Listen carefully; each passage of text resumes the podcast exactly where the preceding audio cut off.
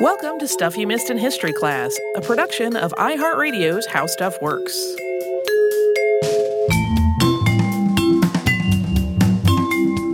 Hello and welcome to the podcast. I'm Tracy V. Wilson. And I'm Holly Fry. When we talk about 19th century mental health reformers here in the U.S., one of the first names that probably comes to mind is Dorothea Dix. Dix was the superintendent of Army nurses for the Union during the Civil War, and she spent decades advocating for state funded hospitals for people with mental illnesses and for better treatment of people in those hospitals as well as in prisons. Another reformer who was living at the same time was Elizabeth Parsons Ware Packard, who actually met Dix at one point. Dix's advocacy work started after she saw the conditions at the East Cambridge House of Corrections in Massachusetts, where she'd been asked to teach a Sunday school class. Packard's started after she was involuntarily committed to an asylum based on her husband's determination that she was, in the language of the time, insane. Packard met Dix while hospitalized. We are going to talk about Packard's story over the next two episodes. And today, the focus is really on Packard and her husband and how their marriage progressed from one that was apparently happy to one that was just crumbling and ultimately abusive. Um, we don't talk as much about the mental health treatment and mental health reform in today's episode as we will next time, but some of the language that comes up is not language we would like we wouldn't typically just describe a person as insane today without other context but like that is the word that was commonly used in her writing and his writing and in the conversation at the time Elizabeth Packard was born Elizabeth Parsons Ware on December 28, 1816, in Ware, Massachusetts. She was the oldest surviving child of the Reverend Samuel Ware, who was a Congregationalist pastor. She also had two younger brothers. The Wares were a middle class family, and Elizabeth was given a classical education along with her brothers. The family moved to Amherst in 1826, and Elizabeth went on to attend the Amherst Female Seminary. Female seminaries were schools meant to provide women with the same higher education that was available to men. So they were focused on academics rather than being focused on becoming good homemakers and wives. Part of Elizabeth's religious experience was the Calvinist idea of conversion. Conversion is not, of course, unique to Calvinism, but Elizabeth's family and church community were Calvinist. Even if a person had been baptized and attended church regularly, they weren't considered truly a member until after experiencing a religious conversion and publicly professing their faith. Elizabeth's conversion happened at a revival in 1831, but she really had some doubts about it. Conversion was rooted in a sense of public repentance and salvation from sin, but Elizabeth just didn't think of herself as all that sinful. In her words, she, quote, always had been doing as well as I knew how to do. She felt as though she had repented for her sins as they happened rather than waiting for a conversion experience to do it. She feared that her conversion was just something that was expected of her and not something that she genuinely felt. This process of thinking through her own religious experience in ways that contradicted her religious community was something that she would do for the rest of her life. Elizabeth became principal of Randolph Academy in West Randolph, Massachusetts, after she finished her studies at Amherst Female Seminary. But just after her 19th birthday, her career was interrupted by what was described as brain fever. This was kind of a catch all term for illnesses with symptoms like a high fever, sensitivity to light and sound, headache, and an excited or agitated mind.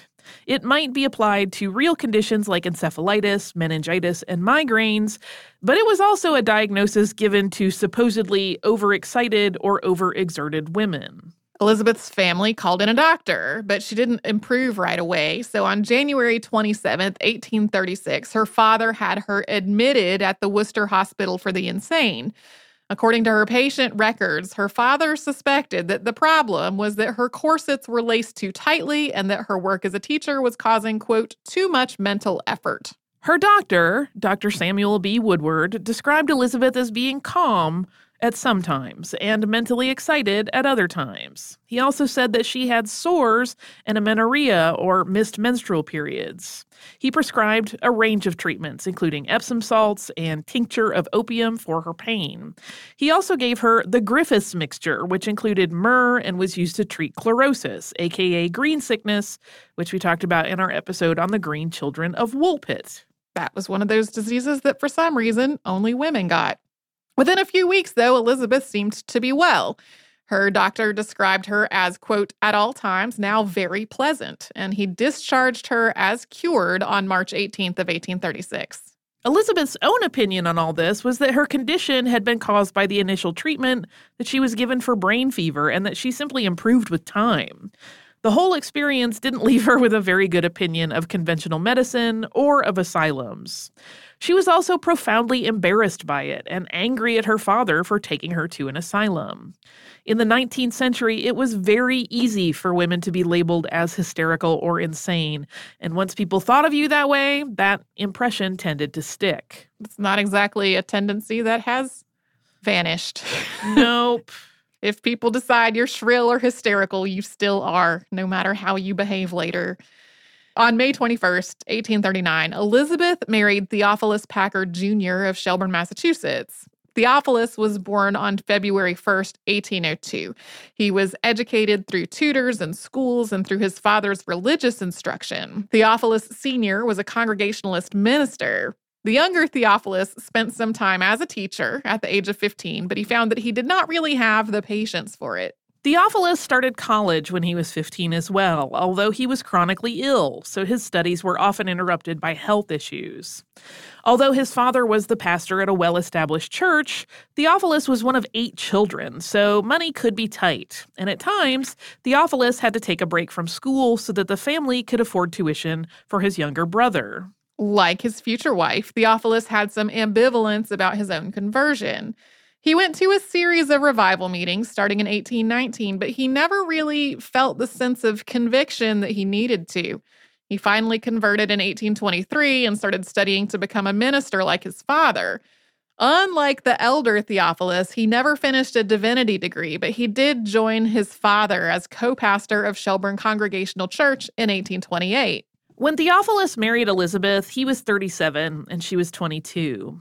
Despite their age difference, they both had similar backgrounds. Both their fathers were Congregationalist ministers.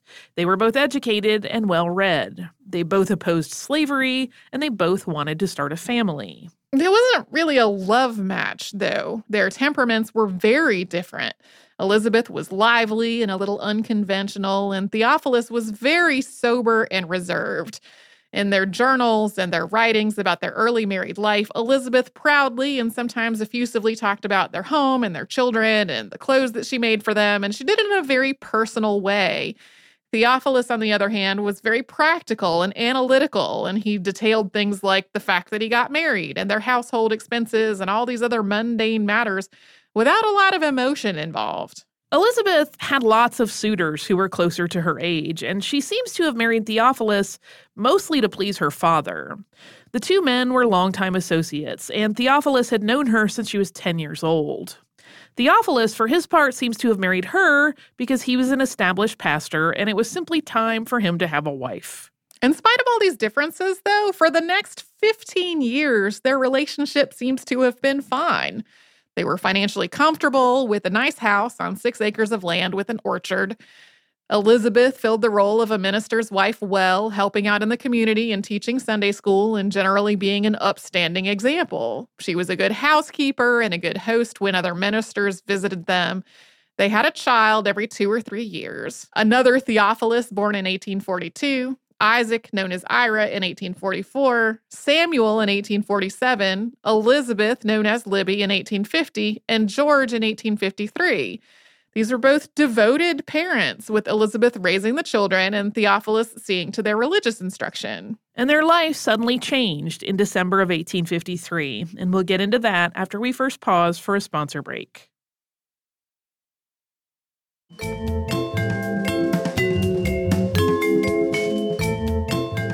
December of 1853, Theophilus Packard Jr. abruptly resigned as co pastor of his Congregationalist church in Shelburne, Massachusetts.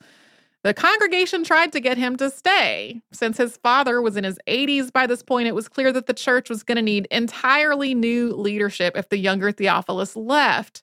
He refused to stay, though, and the family packed up to move west. Neither Theophilus nor Elizabeth really documented their reasons for his resignation or their move, but there were several probable contributing factors. Theophilus may have thought a move would be good for his health. He continued to have chronic illnesses throughout his life. He had also always had some interest in doing missionary work, which he might pursue out west. And Elizabeth was excited about the idea of a new adventure and a change of scenery. Apart from that, though, the religious environment of New England was changing. The Presbyterian Church, which had a lot of connections to the Congregationalist, was in the middle of a schism between the old school and the new school.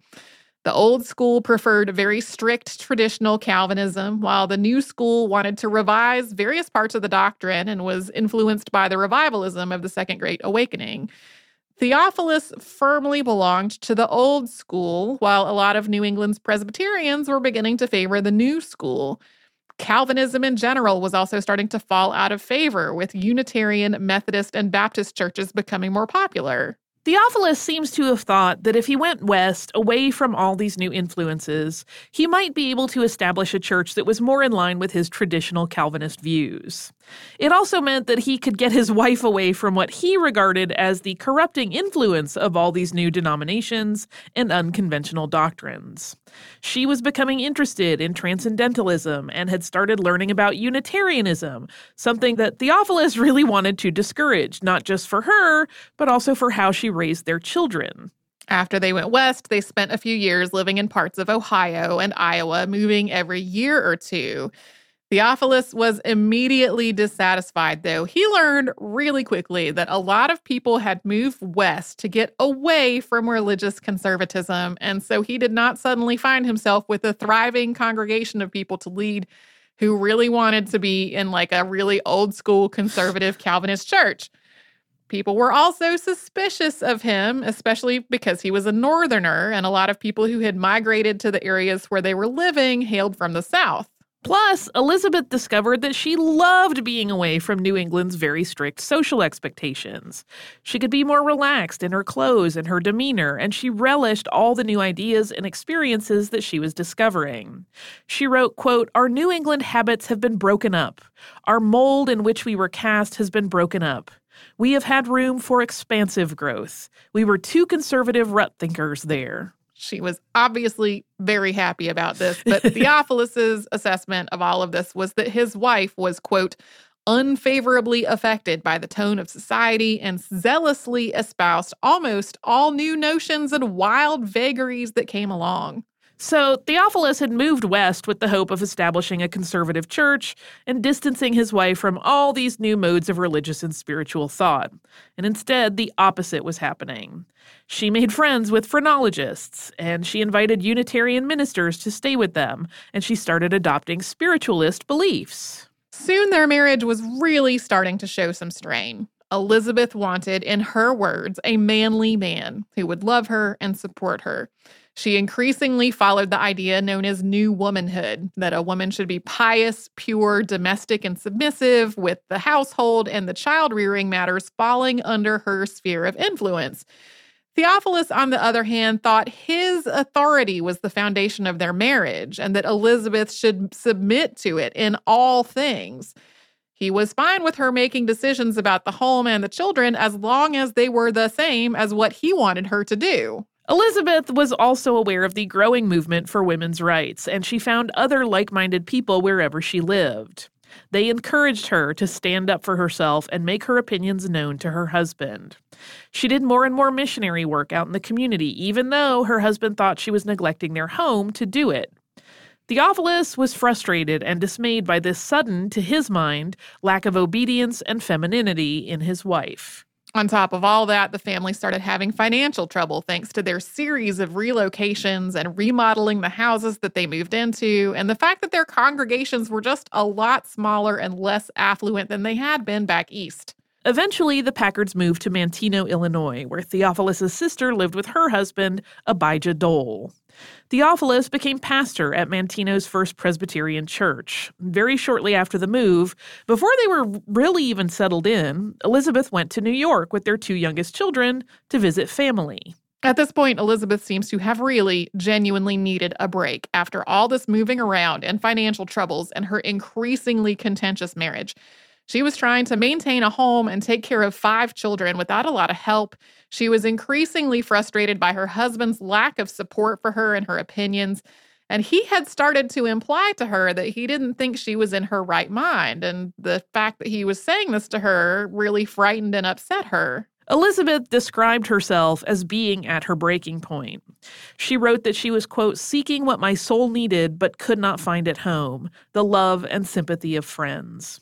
But when she got to New York, she learned that her husband had written to her family ahead of her trip and told them that he thought she was, in the language of the day, insane. In New York, Elizabeth spent a lot of time with women's rights activists and spiritualists. She went to several seances, and at one of them, a medium gave her a message from her late mother, Lucy Strong Parsons Ware, who told her to prepare for persecution.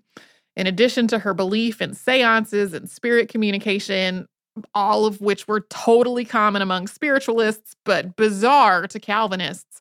Elizabeth came to think of the Holy Ghost as female and to believe that at some point there would be a human incarnation of God who was a woman. While she was in New York, Elizabeth also became connected to a man named Abner Baker. He was a Swedenborgian, and they connected over matters of religion and spirituality. They had an emotional affair, carried out through letters. Elizabeth justified this to herself by calling it a quote, harmonial marriage, and something that was totally distinct from her marriage to her husband. She described it this way quote, Can the thirsty, famishing soul help loving the pure, cold water? Neither can I help loving a pure man. We'll get to what happened after Elizabeth got back to Illinois after a sponsor break.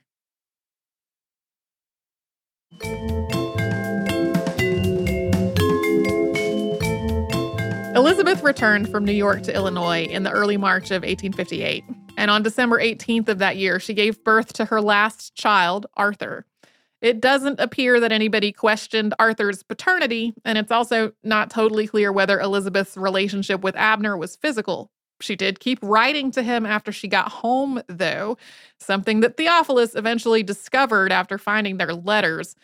Not long after Arthur's birth, Theophilus also went back east for about a month, and he again convinced her family that she was mentally ill, something they did not think was the case after her visit with them. Theophilus's church in Manteno was struggling. It was small, and it had only been in existence for four years when he became the pastor there.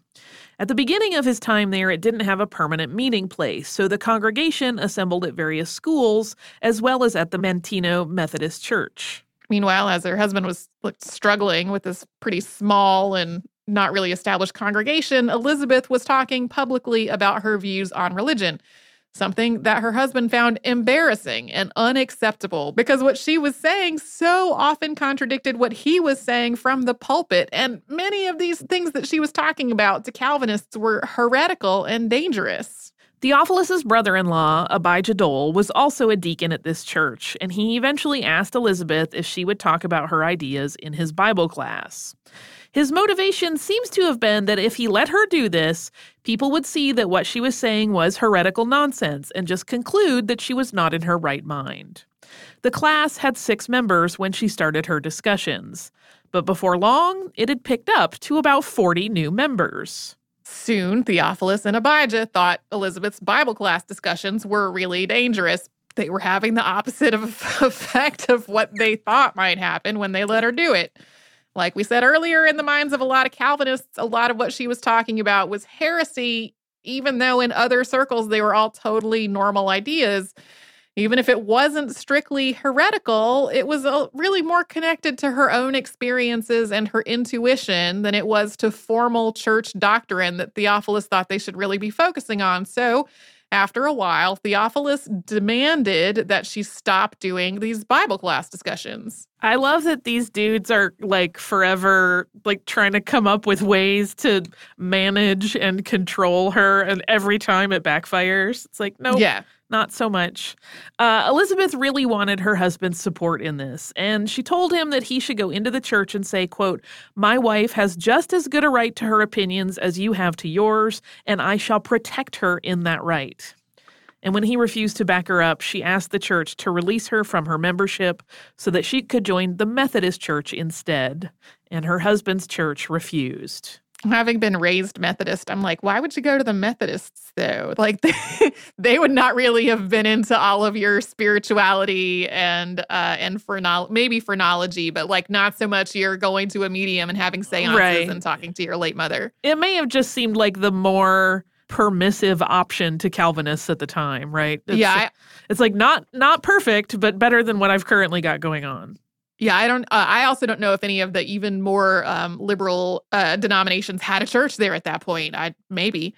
Um, so at this point, Theophilus had been implying or outright saying that he thought his wife was insane for quite some time, including convincing her family that she wasn't well. Elizabeth really started to fear that her husband was going to try to institutionalize her, so she arranged with one of her oldest sons that he would protect her personal papers if something happened to her. Meanwhile, Theophilus started gathering all kinds of statements from church members and doctors attesting to their opinion that Elizabeth was not well and needed to be committed. On May 24, 1860, he also got 15 members of their church to sign a letter condemning her opinions and behavior and urging her to repent. Yeah, so he was basically building a case that his wife was not sane, but he didn't actually need to do all this to have her committed. In 1851, Illinois had amended an earlier law which had established mental hospitals, and this amendment, at least in theory, was to protect married women. Before the amendment was passed, if a person was going to be committed, a jury had to find that there was cause to do so. But with this new amendment, a married woman, quote, who in the judgment of the medical superintendent are evidently insane or distracted, may be received and detained in the hospital on the request of the husband without the evidence of insanity or distraction required in other cases. In other words, if a husband asked and the medical superintendent of a hospital judged that his wife was insane or distracted, she could be committed with no further investigation or evaluation into her mental state and without taking her feelings or wishes into account at all.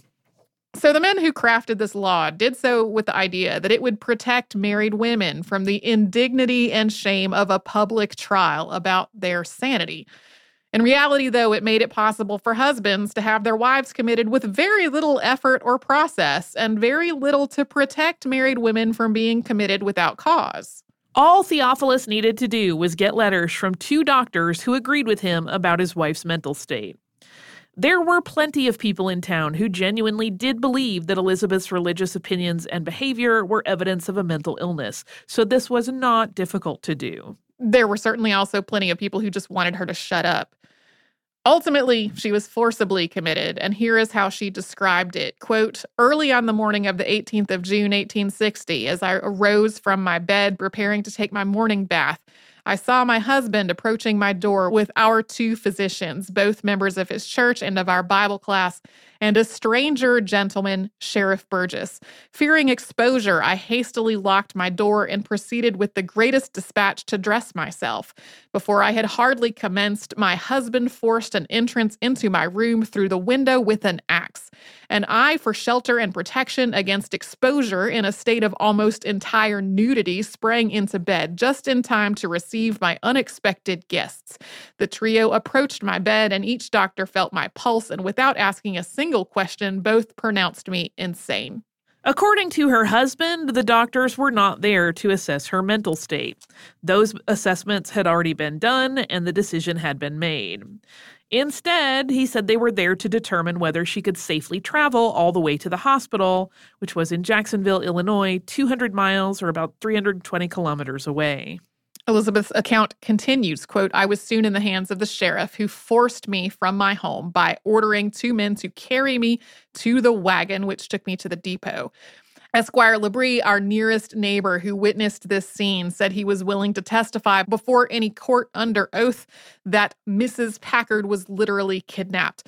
I was carried to the cars from the depot in the arms of two strong men whom my husband appointed for this purpose amid the silent and almost speechless gaze of a large crowd of citizens who had collected for the purpose of rescuing me from the hands of my persecutors. Elizabeth was admitted to the Illinois State Asylum and Hospital for the Insane. Her children at this point were between the ages of 2 and 18, and it would be three years before she saw most of them again. So, next time, we will talk about Elizabeth's time in the hospital and her advocacy work that went on after she was discharged. I have this moment when we're talking about, particularly this last part of the story, with the husband, you know, coming in through a window with an axe, and I'm like, who who is the person who has some problems going on here. Right. right. Well, we're going to talk about this more next time.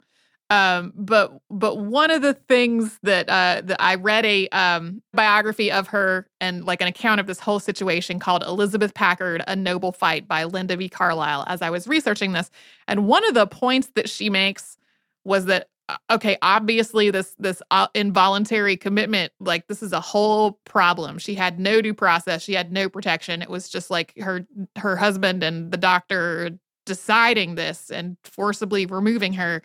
Um but if you look at both of their writing as their marriage was falling apart they both needed a break and like some treatment. Yeah. like they, they were obviously both falling apart and they were living in a society that did not even think of things like therapy. Like that wasn't even really an idea yet, but it was like uh, apart from the the idea of like a mental illness that would require inpatient treatment to be successfully managed or or uh, treated in some way like there's just the fact that like that they needed some care both of them that they were not getting so after that infuriating last interlude of this story i have some i think uh less infuriating not infuriating at all listener mail I'm like, how much less infuriating? So this is from Steve. It is about our uh, our Chester A. Arthur birthplace episode, and this is one of several um, emails and tweets and Facebook comments that we got on this subject. So I just picked one of them. This is from Steve. Steve says, "Hi there. Always enjoy the show, and just had a question on your latest podcast. You mentioned that Chester A. Arthur had romantic relationships with two men while he was a teacher. I tried to find more information about that, but couldn't find anything. I'd like to read more about it if you have a reference for that information. Thanks for your time. And no worries if it's too much trouble to find. Steve, thank you, Steve. That is not too much trouble at all. So, what we had said in that episode was that Chester A. Arthur had romantic friendships with two other young men while he was uh, at, like in his early teaching career. Um, and I think we've talked about romantic friendships on the show before. These were friendships, uh, generally between people of the same gender, that tended to be like more emotive and passionate than we often think of in terms of platonic friendships today. Um, and it was not, it was just something that was regarded as just a normal part of life and not really something that needed additional commentary or uh, not really viewed as um, socially questionable in any way. It's clear if you look at historical accounts that some people who were outwardly fitting into this idea of a romantic friendship were really a couple, but a lot of it was more like people who wrote each other really, really passionate, affectionate letters or spooned while they were sleeping, or maybe were physically affectionate with each other in a way that today might more signify that they were a couple, but at the time signified that they were friends, not really having like a romantic or sexual partnership. There is in the presidential podcast from the Washington Post a quote from one of the letters that he wrote to his friend uh, Campbell Allen, um, which is just very affectionate. And the other uh, source that was a like a more substantive discussion of it was one of the sources from the episode that was Scott Greenberger's The Unexpected President, The Life and Times of Chester A. Arthur. Um, but a lot of the papers that discussed Chester A. Arthur in general, or this whole thing about his birthplace, makes sort of a passing reference to these very uh, romantic letters that he wrote to a couple of other men when he was a young man. And um and so it's one of those things that like comes up a lot. The letters themselves are in the library of congress. So that is that explanation regarding romantic friendships.